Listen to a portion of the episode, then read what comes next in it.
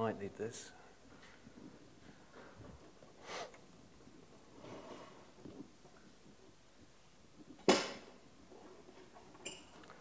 Just because I can.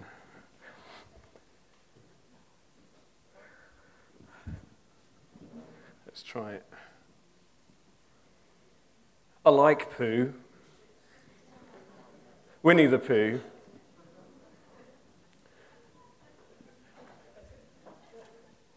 What day is it? asked Pooh. It's today, squeaked Piglet. My favourite day, said Pooh. Today. Today. Today's never happened before. Today's never going to happen again. Today is the point that God's given us for this moment to make a difference. The writer of Hebrews puts it like this He says, um, to, he instructs us to encourage one another daily as long as it's called today. Today. You see, we're in a special time. We're in a time when we have todays. There's going to be a time when actually the days are going to just go on forever. I sat in, um, in, a, in school the other day, in a lesson, with my mind drifting, it wasn't a physics lesson, it was an RE lesson. And um, in my school, sometimes we have to sit with classes while they're getting on with something. And um, the librarian has ordained that we should all have pithy quotes written on the wall to help our children reflect and be enriched and so on. And in this RE classroom, there was this quote on the wall. I won't tell you who said it because it'll probably mean you don't listen to it. Don't dwell in the past, don't dream of the future. Concentrate the mind on the present moment. It comes from another religion, actually. It's something that is alleged to have been said by somebody called Buddha, who some of you might have heard of. But you know, Paul writes in Colossians, he says, These things are a shadow of the things that were to come. The reality is found in Christ. There's a shadow in that truth. I think there's something true about not worrying about what's to come.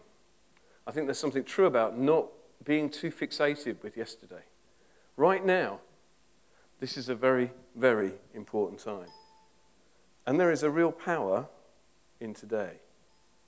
Doesn't want to go ahead. Try again. Try that way. That way. Hey. Okay. Was that you or me? I don't know. Okay, cool. So today is God's moment. It's his, uh, his gift to us.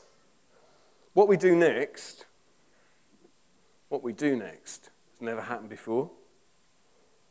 This is where the power of choice is active. The other week I talked to you, I encouraged us to remember that actually, whatever the enemy might say to us, we always have a choice about what happens next. We always have that ability to decide. The enemy might want to make us think that we're constrained by some kind of thought process that always goes on in us. I'm always like this.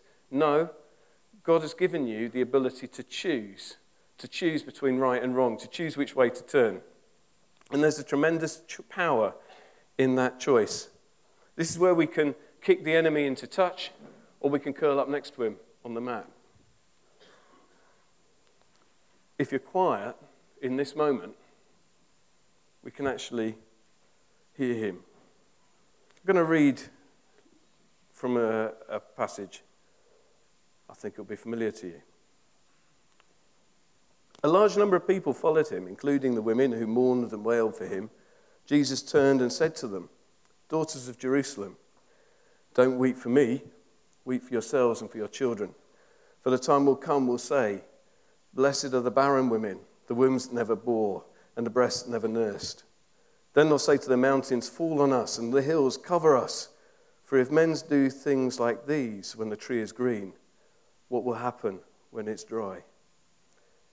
Two other men, both criminals, were also led out with him to be executed. When they came to the place called the skull, they crucified him along with the criminals, one on his right and one on his left. And Jesus said, Father, forgive them, because they don't know what they're doing. And they divided up his clothes by casting lots. The people stood watching. The rulers even sneered at him, and they said, He saved others. Let him save himself if he's the Christ, the chosen one. The soldiers came up and mocked him, and they offered him wine vinegar and said, If, you, if you're the king of the Jews, save yourself. There was a written notice above him which read, This is the king of the Jews. This is Jesus' now, remember. We're reading an old story, but this is what Jesus is going through. One of the criminals who hung there hurled insults at him, said, Aren't you the Christ? Save yourself and us. But the other criminal rebuked him and said, Don't you fear God, since you're under the same sentence? We were punished justly, for we're getting what our deeds deserve, but this man has done nothing wrong. Then he said, Jesus, remember me when you come into your kingdom. And Jesus answered him, I tell you the truth. Today, you will be with me in paradise. Today, you'll be with me in paradise. You know that promise that Jesus gave to the criminal? It's real. He was speaking about a moment when God had reached down into the kingdom of the earth and had changed the destiny of that man on the cross. That was a today, today moment and we go through our lives with today moments all around us. And what I think God wants us to do is to reach out and grab those today moments. There are times when we know, we've been hearing about some of them this morning. There are today moments when what we say has eternal significance. And God wants us to, to wake up to that. He spoke those words as he came to the end of his earthly life like ours. When Jesus was born, to the moment he was crucified and died, he got up in the morning, he went through his life, he went to bed at night. He got older. And yet, the Gospel of John tells us in the very beginning was the Word. The Word was with God, and the Word was God. And that Word was Jesus. Jesus was eternal is eternal, has always existed, yet for some miraculous reason, you. God sent his Son into the earth to live like we live, to come and be constrained by the fact it was dinner time, be constrained by the fact he got tired and needed to sleep, to be constrained into the pattern of our lives, so that he could show us how we could live. And at that moment when Jesus died, the kingdom came. The kingdom came. Remember me when you come into your kingdom, said the thief. I tell you to tell you the truth. Today, today you'll be with me in paradise.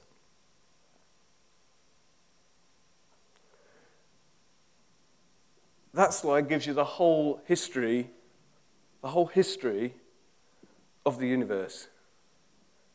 There's a time before Jesus came, there's a time after Jesus came, and there will be a time when he comes again. And the kingdom of God is this really kind of weird thing. Jesus spent a lot of time talking about it, one of the things he's talked about most of all. And we have to accept that the kingdom has come, that it comes, and that it will come. But today is the day when the kingdom is coming. And every time you come to that moment of choice, you have an option to go with the kingdom. You have an option to say, the kingdom of God is going to increase through me, through what I say, through what I do, through how I am. Someone once said to me, You know, I, I don't think I'm hearing God very well. And um, didn't, didn't explore this at the time as much as I'd like to have done, but I'm just thinking about it now. You know, God speaks far more about how we are than what we do. And when sometimes when we say we're not hearing God, it's because we're, we're listening for the wrong answer.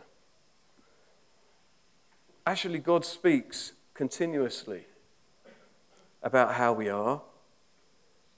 And so, what we need to be doing is thinking about responding to those things that we can pick up. And that's that opportunity. Now, on that timeline, we're here. Well, actually, of course, we might be there. And actually, of course, we might be there. We don't really know where we are because actually, and any time anyone says you know where they are, that's kind of gone a bit loopy because the Bible tells us that actually no one knows the day or hour when Jesus will return. What we do know is that we have to seek the kingdom now. And the kingdom of God is forcefully advancing. And it is this stone that's going to fill the whole earth. And we are part of his design, his divine purpose in bringing that kingdom into being. We're living in this time, which for some churches is a really dead time. Because some churches that aren't really churches at all talk about Jesus coming, and now we just need to hold on because he's coming again. But actually, because the kingdom of God is here, those that choose to bow the knee can taste of the kingdom to come. The powers of the age to come are breaking through, it says. There are scriptures, sorry, there are, there, is, there are signs of what's to come. And when we worship, there are times when we can be in that sort of place. Now, it's not an eternal place because we're not there anymore. We're here now. We're in a different place. And, and, uh, and so that, that's different. But we can get a glimpse of what is to come. And God's designed us as His people to grab hold of those things. This moment, wherever we are, all the people, well, we do know that everyone who's come before us is further to the left, I suppose. We do know that. But wherever we are, has never been before. So, churches, some churches say, well, actually, nothing much is going to happen. Other, others, they spend forever looking for the age to come. But you know something? We need both. We need the perspective of what has happened. We need the perspective of what is, where God is grounding his kingdom into the earth today. And we also need to know that there are some things that will be changed then. There are some things which actually we have to rest. We know that there will be a moment when we're all changed. As the Bible talks about that. We shall be changed. Just, oh, I could burst into a bit of the Messiah, but I won't. But, but you know, there is, there is a truth about that, that God comes and He makes that difference. Yet He also allows us to be involved in making changes now. So that's, uh, that's, that's that. So, okay. So here's a funny thing. So here's the Keep Calm posters. Jesus is the same yesterday, today, and forever. Why do we need a verse like that in the Bible? Hebrews 13 8. Well, because actually, nothing else is the same. Did you know that? It isn't the same today as it was yesterday. This is a unique moment in God's creation. And He's given us that ability to experience the passing of time. In Jesus, He too experienced the passing of time. Yet God is eternal and unchanging. He's created us to experience this life with a past, present, and future. And this present moment, this has a very special place in His plan for us. Now, do you ever have shouting moments? I'll tell you what I mean by a shouting moment. I don't mean, obviously, with real people, obviously, because I never shout at people. But Sometimes I have shouting moments in the car when I'm listening to Radio 4, which is probably a sign of my age, listening to Radio 4. I could have a shouting moment listening to Absolute Radio, but it doesn't happen quite so often. No, it doesn't. Anyway, um, I was having a shouting moment as I listened to Radio 4, and there was a man, a, a man on there presenting some program or other, all about, it was the, the public philosopher or something. And there was someone on there called Susan Blackmore. I'm I wouldn't recommend you find out too much about. But let, she's a very, very clever lady. She's got a degree from St Hilda's, Oxford. She was talking all about, um, she's done a load of research into parapsychology and mumbo whatnots. She had out of body experiences and so on. And she's since discovered, believe it or not, that most of the people that believe in these things, out of body experiences, you know, they're, they're charlatans. And they're, they're actually, that is, you know, they're, they're con artists. They're not actually engaged in the real world. And so what she's decided is it's her mission to show how all spirituality is wrong. Well, of course, isn't that a load of nonsense? So you pick on something which is the most extreme, you try it, you find that actually the people that were around you were conning you, and then you say, oh, the whole of religion, the whole of spirituality, more particularly, is rubbish. Not only that, she was on this program telling me that I didn't have a free will, that I didn't actually have the ability to decide when to have a drink. Because when I have a drink, I have a drink for a whole load of other chemical reasons that are going on in my body, apparently. And when I pick up my drink and I drink it, that's actually all down to the chemicals that are going on in my body. And I thought about this and I thought, how is it that someone who has invested so much time in thinking can, have, can become so divorced from the reality that we all know. Greg is having a drink as I speak to you. And he's not having a drink because there are chemicals pumping around his body telling him, You need to have a drink now, Greg. Otherwise, none of us could control our bodies at all.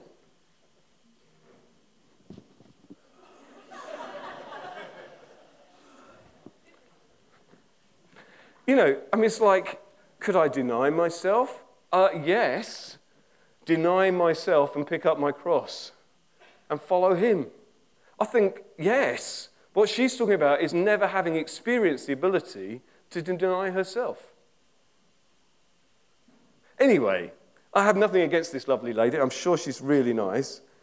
But I was shouting at her as I drove home on uh, whatever day of the week it was. She feels she's on a, she's on a crusade. She had, was on a crusade to show those closed minded scientists that consciousness could reach beyond the body. But now I've decided it's all a fraud. Well, meet the Holy Spirit and you'll feel different, Susan. See, here's the thing. So, if we're in this place where this is now, and, um, and uh, the kingdom is to come, kingdom has come and the kingdom is coming. So there's a place for both reminiscing, oh, sorry, reminiscing, that is remembering the things that might have happened, remembering the good things that God has done. And there's a place also to dream and have visions about that which is to come. Now, the slide shows, is, a, is, is a slide that shows like the ages of life, yeah? And depending on where you are on the continuum, I'm told, I've read it in a book, you're tending to be those that look more forward than backward. Although I have a feeling that the fella at the beginning here, he's really not looking very far forward at all. I think he's just thinking about what's happening in the next moment, which is possibly why God tells us we need to become like children. There is a place for dreaming dreams. Of course there is. And the prophet Joel talks about that old men dream dreams and young men have vision. We have to see beyond where we are.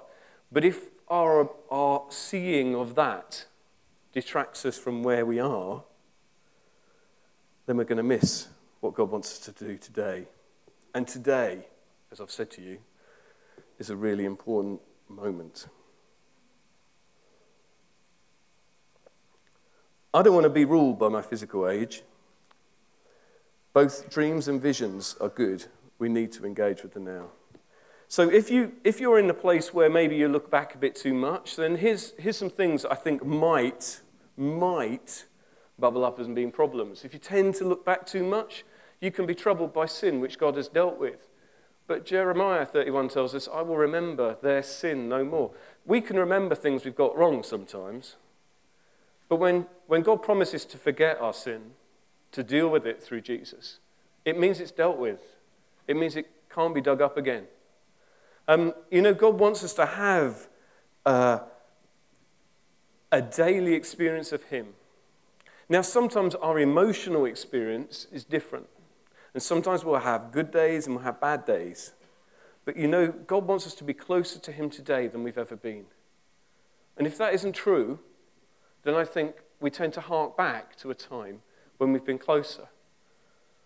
And God wants us to be in that place of saying, you know, This is the day that the Lord has made. I'll rejoice and be glad in it.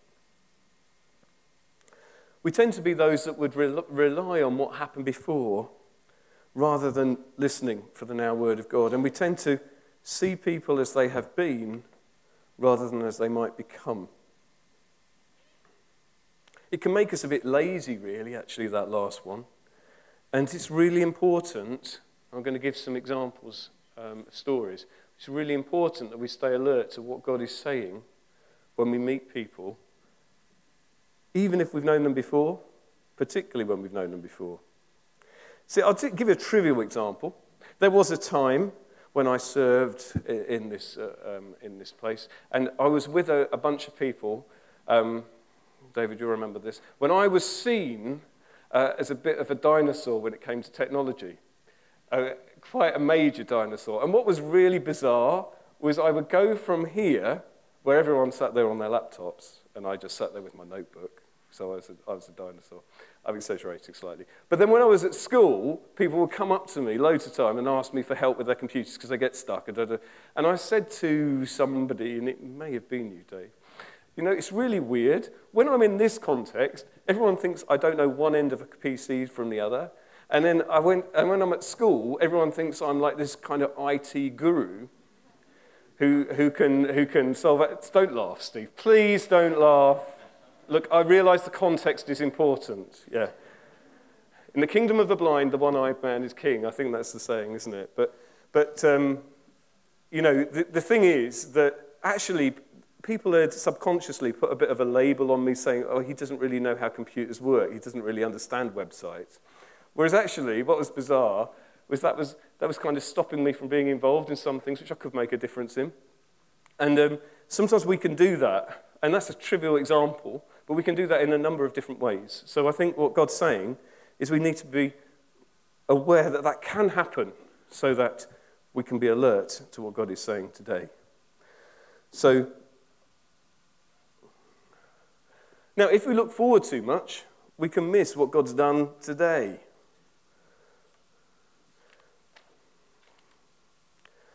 Um, you know, the scripture I, I had uh, in the meeting bef- beforehand this is the day that the Lord has made. Let's rejoice and be glad in it. You know, it's great to say that, and we did this this morning. We had a list of people, or a group of people, come forward, give thanks for things that God had done, which is really important that we do that. But actually, God also wants us to be able to say that when things just aren't right.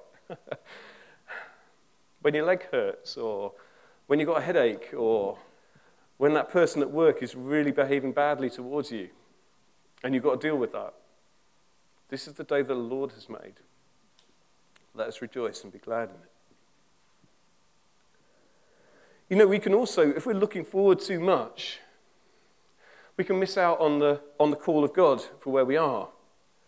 The writer of Ecclesiastes says, Whatever your hand finds to do, do it with all your might. You know, what you've got in your hands I don't know what God wants me to do. Well, quite likely, what you've got in your hands is something that you can offer to Him. And when you offer that to Him, whether that's your school studies, whether that's your, your day job, whether that's uh, bringing up your children, whether that's uh, looking after an elderly relative, whatever it is, do it with all your might. And it can be your calling, it can be what God has given you to do. But I want to do this, I want to do that. Well, yes. But right now, I want to get on with this present moment, which is where I am. And I don't want to miss it.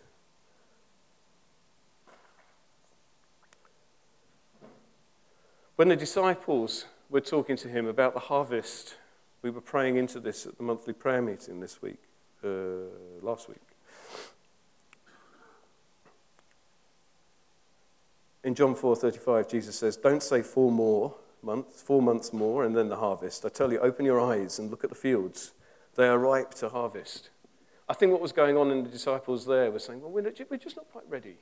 Not, we'll just get this thing organized. We'll just make sure that when all these people are added, you know, we'll have the structures in place to deal with what we need. The fields are ripe to harvest today. And the big, big thing when we're looking forward too much is we can be un, uh, lack thankfulness for what, what we have. And that applies to people as well. So say, say I'm, I'm really keen that, that, you know, this person that, uh, oh, you know, it'd be so good if they could lose that thing, whatever it is that we feel is on God's agenda. Well, actually, there's a whole load of other things that God has dealt with that we can be thankful for. And that person is a unique person in my now. And at any moment, Jesus returns. I don't want to be caught when Jesus returns just sort of thinking, that, well, I, you know, it would have been all right if I dealt with this. I want to be in a place where I can enjoy this moment. Jesus got quite, in the, in the Sermon on the Mount, which is in Matthew 6, he talks a lot about tomorrow. You know, he says things like in verse 27 Who of you can, by worrying, can add a single hour to his life? And why do you worry about clothes? See the lilies of the field, they, they don't labor or spin. Yet I tell you, even Solomon, in all his splendor, was dressed, uh, was not dressed like one of these.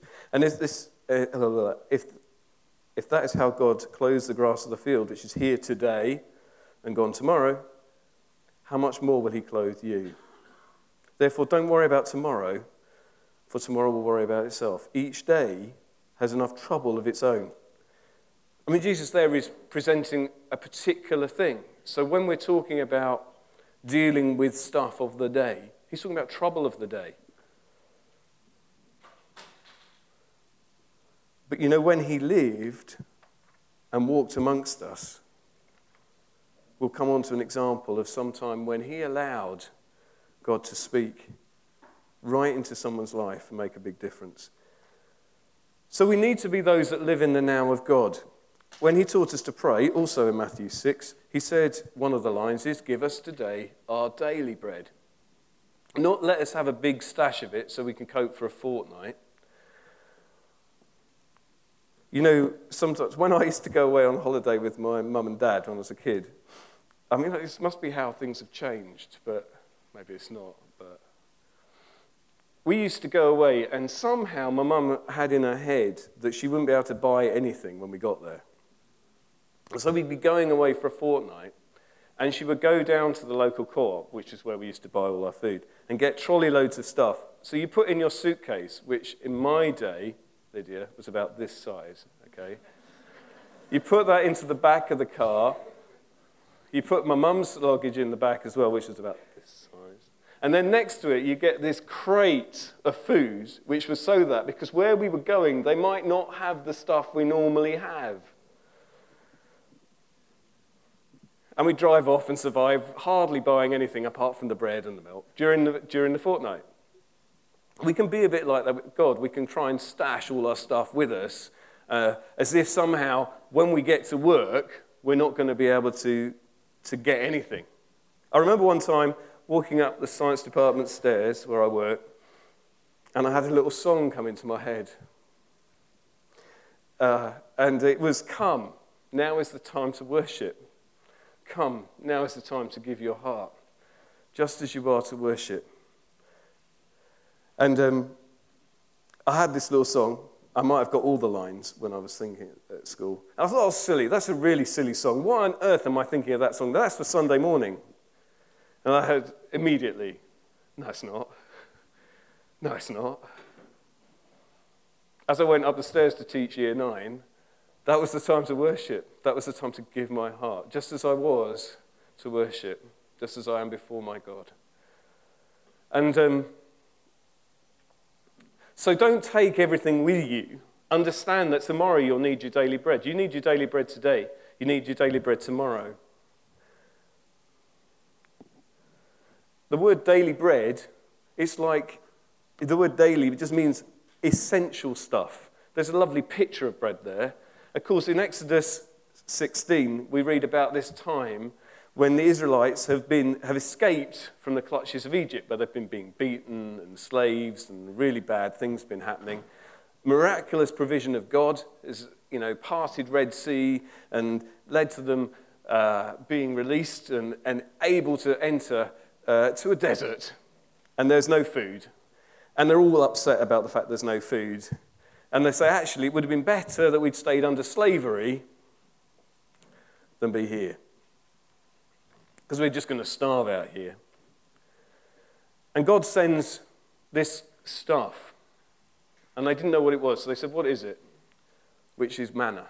That's what you say. If you don't know what it is, you say, What is it? I think. I'm pretty sure. But anyway, this stuff appeared on the floor.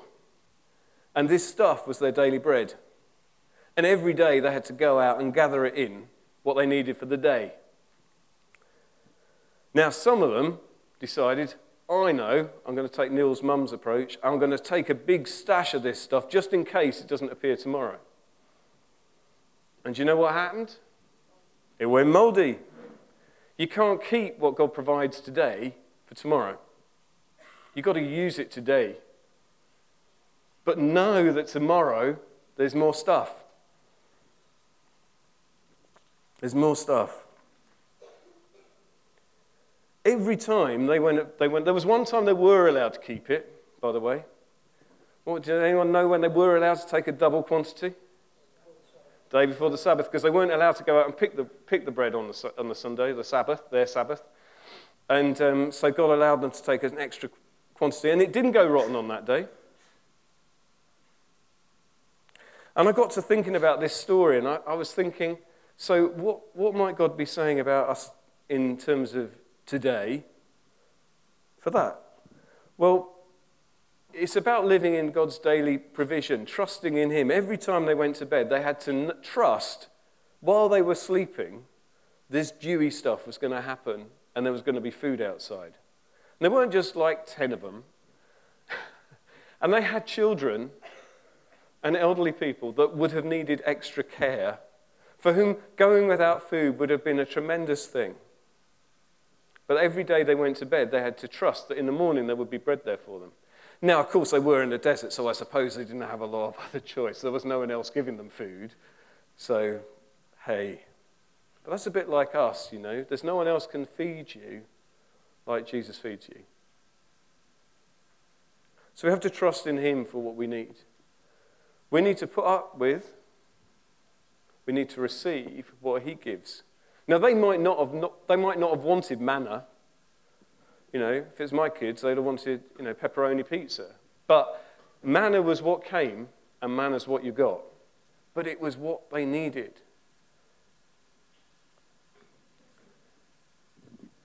And it meant that they had everything they needed every day. So it also means about following instructions for not gathering more. If they took too much, the food went sour. And actually, it struck me that there's a limit to my labor. Now, I don't want to mix two things here. Oh, but I'm going to. I think man is about spiritual provision, but I also think it's about material stuff. And there is a place where we can become so focused on getting enough that we, what we have can become full of maggots. So, and there's a place where our day job can become our provi- provider rather than the Lord. We can feel like that is. So I just, just, uh, just, I don't want to gather too much and find that what I've got in my tent has gone full of maggots. I want to take what God gives me. It struck me that there have been times when I know I've taken on extra things, and um, you, you kind of you end up receiving it, the payment for what you've done, but it's not really, it's not, it's been fairly full of maggots, really, to be honest, by the time you've got it. And at that point, I have to come back to God and say, Lord, I want to be obedient to you. I want to do just what you give me to do. I don't want to be just gathering. I want to be in your will, following your purpose. So, don't dwell in the past, don't dream of the future, concentrate the mind on the present moment. A people thankful for their journey, is what I say, excited about their future, and fully engaged in their present time. Thankful for your journey, excited about the future, but fully engaged in the present time. I think that's how I would put it. So, how did Jesus make the todays happen? I just want to take one example. This is Jesus uh, entering Jericho in Luke 19. I'm not sure whether he looked like that, but it's how he looks on the PowerPoint I stole from somewhere. But it's a nice PowerPoint, it's got nice images. So this is just to make sure you don't nod off. And if there is someone who's nodded off near to you, give them a quick, and then that will, well, not too hard, Alan, because. Uh, anyway, um, Jesus entered Jericho and was passing through. A man was there by the name of Zacchaeus. He was a chief tax collector and was wealthy. He wanted to see who Jesus was, but being a short man, poor fellow, he could not because of the crowd. So he ran ahead and climbed a sycamore tree. He climbed a sycamore tree because he knew that Jesus was coming that way. And when Jesus looked up, he saw the sycamore tree and saw Zacchaeus. Zacchaeus, you come down, Jesus said. I'm coming to your house today. So he came down and he welcomed him gladly. But all the other people saw this and uh, started to mutter, He's gone to be a guest of a sinner. But Zacchaeus stood up and said, to, said uh, to the Lord, Lord, Lord, here, now look, I give half of my possessions to the poor. And if I've cheated anyone out of anything, I'll pay them back four times that amount. Jesus said to him, Today, salvation has come to this house. Because this man too is a son of Abraham.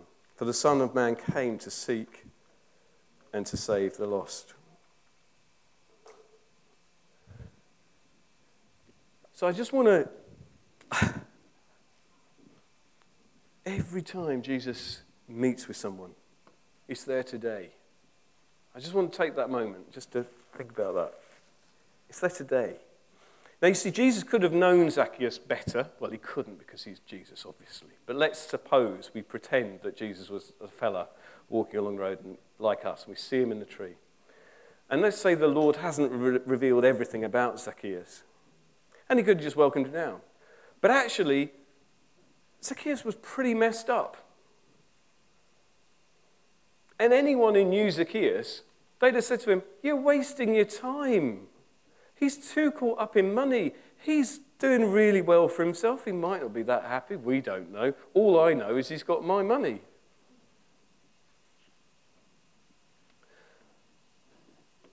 But when Jesus met with him in that moment of today, everything was different. So, my encouragement to you is to say, watch out for the Zacchaeuses that are around you, the ones that you've written off as being like they are. Say, Lord, what's on your heart today? They won't all be Zacchaeus moments, but some of them will, and I don't want to miss them.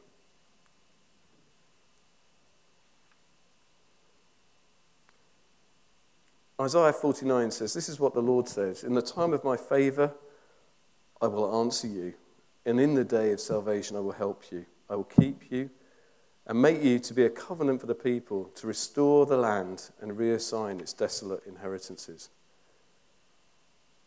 Paul writes,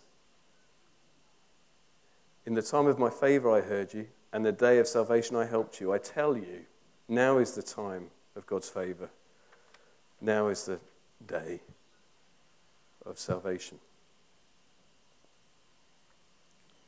See, in this, in this story, it seems to me that Jesus demonstrates a supreme security in that now moment. He could have been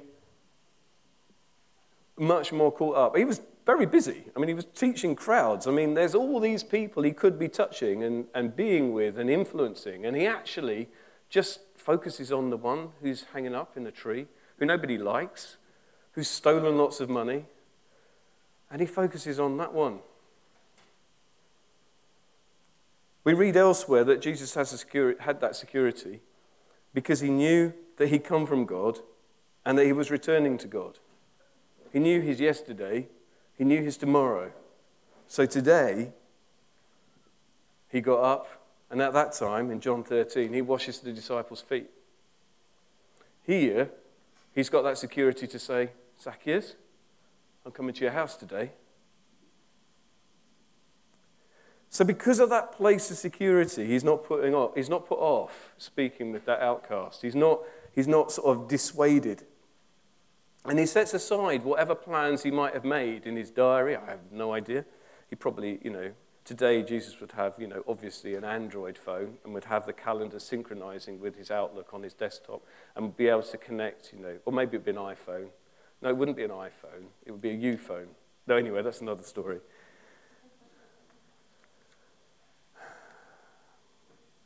He would set aside all his preferences. He set aside all his preferences and the opinion of others. And he releases grace in that story through forgiveness. So I wonder how many people had tried to get through to Zacchaeus before, if anyone had. you know, I, it occurred to me, you know, in the story, I know, I know Jesus, when he dies, there is no one else with him. But there are good people amongst the Jews of that day. They're not all the Pharisees. People like Joseph Arimathea, you know, people that, whose heart was for God. I wonder how many might have spoken to Zacchaeus before and tried to encourage him to be different. And how many of those might have lost heart and decided, actually, you know what? He's not going to change. But Jesus, Jesus came and he made the difference.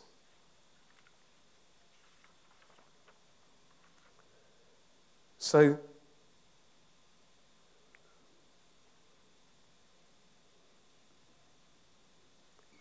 so I think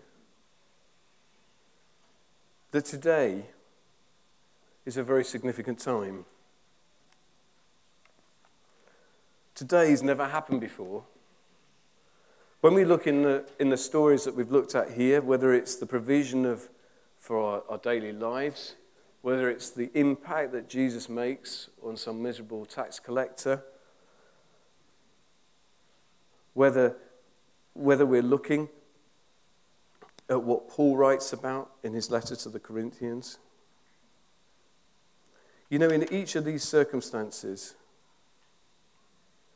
the today moment is that moment of choice, is that moment when God's kingdom grounds.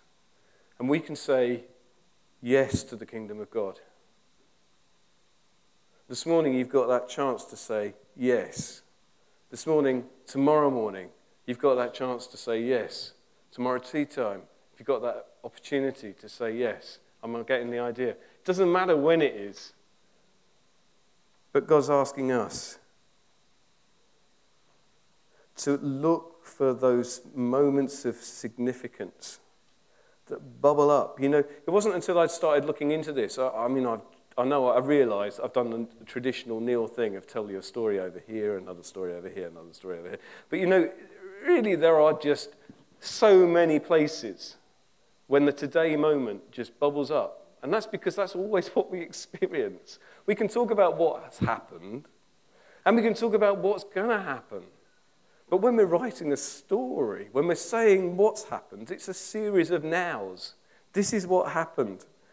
And so God is saying to us, from the Sermon on the Mount to whoever the writer of Hebrews was saying, today, today, if you hear his voice, don't harden your heart. Listen. Listen to him.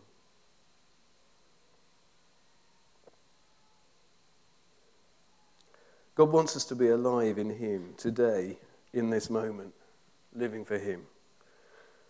I don't want to be living yesterday. I don't want to be longing for tomorrow to the extent that I miss where I am today. Because where I am today, I've never been before. Today is my favorite day.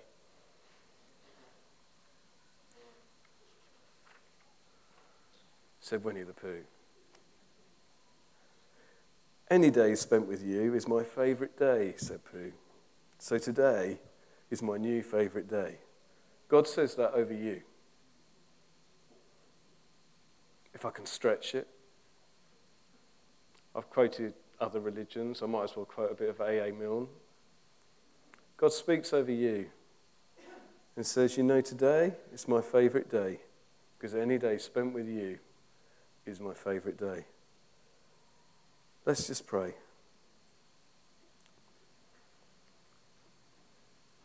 Oh Lord, that we could grasp your heart for this now moment.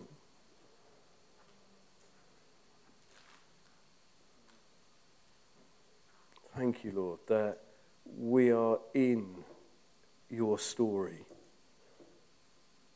We're in your story that has stretched through the ages and touches earth in this now. That as we're gathered here, so your kingdom is being grounded into each of us. Lord, I ask you to, to touch us so that we are alert to, to the now, the words you are speaking to us, the opportunities we have. Lord, stir us up that we might grasp, that we might grasp your words to us. This is the time to worship. This is the time to give our hearts. Lord, we, we long to see you move more powerfully.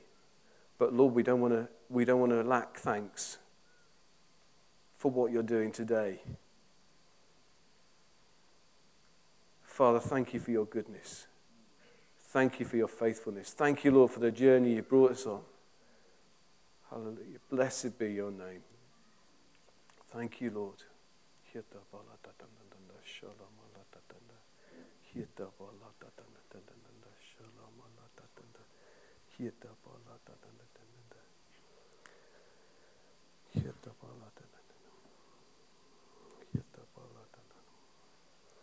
There was like a, a light bulb moment I felt when I was preparing this, and I wanted to slip from my head to my heart. I'm confessing this before you, where I just realized that actually quite a lot of what I do is live either looking forward or looking back, but missing here. Now, if, if you can at all identify with that, if that's something, well, not at all. I think, I think I need to go a bit. If that's something that you confess, that you realize, because what it's very, very, it's, it's very, very harmful because it robs us. It robs us of that ability to, to just do, to be in Him. Then I'd like you to, I'd like to pray for you. So indicate in some way, I don't know, wave, wave your hand or something, and we'll pray. We're going to pray for those people that have recognized that sense. Just let's lift our hands. Father, thank you that, that you have ordained that we shouldn't be as we have always been but that we should experience your power to change.